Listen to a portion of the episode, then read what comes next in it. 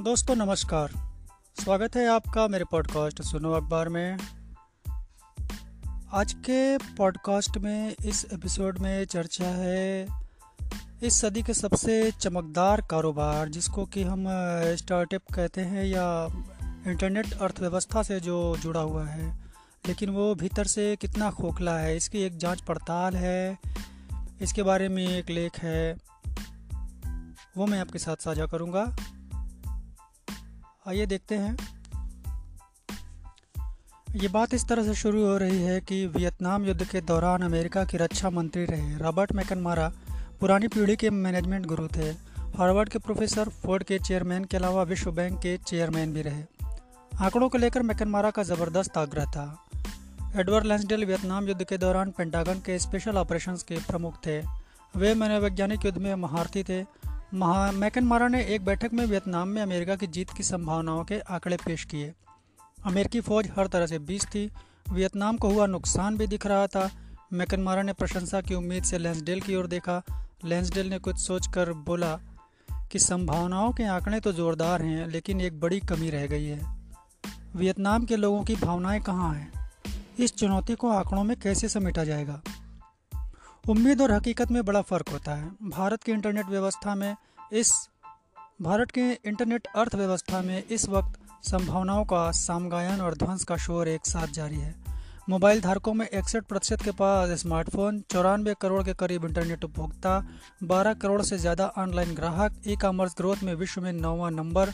हर साल दो दशमलव तीन ट्रिलियन डॉलर के 110 अरब यूपीआई विनिमय। ऐसी ही संभावनाओं पर रीच कर स्टार्टअप में 2014 से 2022 के बीच 131 अरब डॉलर की फंडिंग आई। 106 यूनिकॉर्न, यानी जो एक अरब डॉलर से अधिक वैल्यूएशन वाले होते हैं, जो स्टार्टअप, वो यूनिकॉर्न बन गए। भारतीय स्टार्टअप का वैल्यूएशन 540 अरब डॉलर से ज़्यादा है। 18 इंटरनेट कंपनियाँ शेयर बाज़ार में सूचीबद्ध हैं। बीते साल तक यही बताया जा रहा था कि भारत में 2030 तक 1.3 अरब लोग इंटरनेट का इस्तेमाल कर रहे होंगे। ई कॉमर्स का बाज़ार करीब 400 अरब डॉलर का हो जाएगा। ऑनलाइन ग्राहकों की संख्या अगले साल या आठ साल में 35 करोड़ से ऊपर निकल जाएगी। पर ताज़ा सुर्खियाँ देख कलेजा मुँह को आ जाता है। यूनिकॉर्न बेरोजगारी और घाटे में घाटे के उद्यम में बदल गए हैं। सभी छोटे बड़े स्टार्टअप में रोजगारों का कत्लेआम मचा है। अब तक बीस हज़ार को गुलाबी पर्ची थमाई जा चुकी है। इस सितंबर तक भारत में स्टार्टअप फंडिंग बीते साल की तुलना में 80 प्रतिशत कम हो गई है। स्टार्टअप कंपनियाँ पाँच हज़ार से लेकर छिहत्तर हज़ार रुपये प्रति मिनट का नुकसान उठा रही हैं। बीते 24 महीनों में भारत के घर घर में ऑनलाइन एजुकेशन की क्रांति हुई, मगर इस क्रांति के महानायक बजूस 18 माह तक दाएँ बाएँ करने के बाद भी तीन नतीजे लाई तो पता चला कि 2020-21 में कंपनी को चार हज़ार पाँच सौ अट्ठासी करोड़ का घाटा हुआ है। बीते बरस से 20 गुना ज़्यादा है। छटनी शुरू की गई एडुटेक और फिनटेक बीते दो साल की बड़ी कीर्ति गाथाएँ हैं। अब इन दोनों क्षेत्रों में निवेश सूख रहा है, रोज़गार ख़त्म हो रहे हैं। ई कॉमर्स भारतीय इंटरनेट अर्थव्यवस्था का बड़ा हिस्सा है, मगर कुल उपभोक्ता खरीद में ऑनलाइन रिटेल भारत में केवल पाँच प्रतिशत है, जो अंतर्राष्ट्रीय स्तर पर चौदह प्रतिशत है। संभावनाओं के आधार पर यहाँ तीस अरब डॉलर की पूंजी लगाई जा चुकी है। ई कॉमर्स कंपनियों का साझा वैल्यूएशन 100 अरब डॉलर से ऊपर निकल चुका है।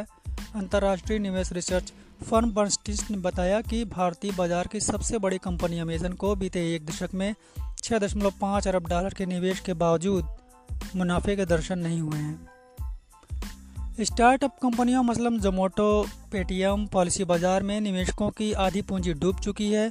एक साल पहले ही शेयर बाज़ार में इनका प्रवेश सबसे बड़ी क्रांति कही गई थी। इनके महँगे वैल्यूएशन पर सवाल उठाने वाले दुरदुराए जा रहे थे।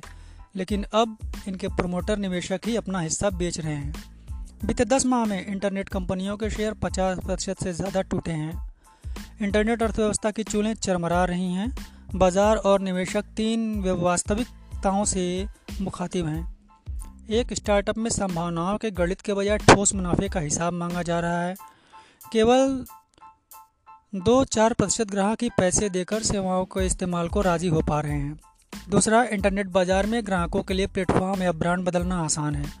कंपनियाँ टिकाऊ ग्राहक आधार बना नहीं पा रही हैं। बाज़ार पाने और बचाने के अधिग्रहणों से कंपनियों की वित्तीय सेहत टूट गई है।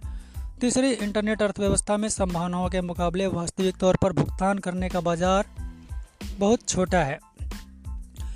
एस सिक्योरिटीज़ ने पाया है कि भारत में 140 करोड़ की आबादी पर केवल 7 से 10 करोड़ लोग ही इंटरनेट इकोनॉमी के लिए नियमित राजस्व का स्रोत हो सकते हैं। यही वजह है कि स्टार्टअप की संभावना और कमाई के नतीजों में बड़ा फ़र्क है। सनद रहे कि बीते 15 साल में दुनिया में अच्छे रोज़गारों के सपने इंटरनेट इकोनॉमी में धनीभूत हुए थे, जहाँ अब रोज़गार संहार चल रहा है। अर्थशास्त्री जॉन केनेथ गॉलब्रेथ ने अपनी किताब द ग्रेट क्रैश में लिखा था कि कुछ कारोबारों में लंबे वक्त तक कृत्रिम वैल्यू बनाई जाती है, जो हकीकत से अलग होती है। लेकिन लाखों लोग उसमें भरोसा करते हैं। वक्त बदलता है तो सब ढह जाता है। तो क्या हमारी सदी के चमकदार कारोबार इतने खोखले हैं कि हज़ारों की संख्या में नौकरियाँ ख़त्म करने लगें? इनके बिज़नेस मॉडल दुनिया का सबसे दिलचस्प आर्थिक अपराध हैं। फैसला बाकी है, मगर बहस शुरू हो चुकी है। तो एपिसोड आपको कैसा लगा, ये बताइएगा। और आज का एपिसोड यहीं ख़त्म होता है। अगले एपिसोड में आपसे फिर मिलते हैं। तब तक के विदा लीजिए। नमस्कार।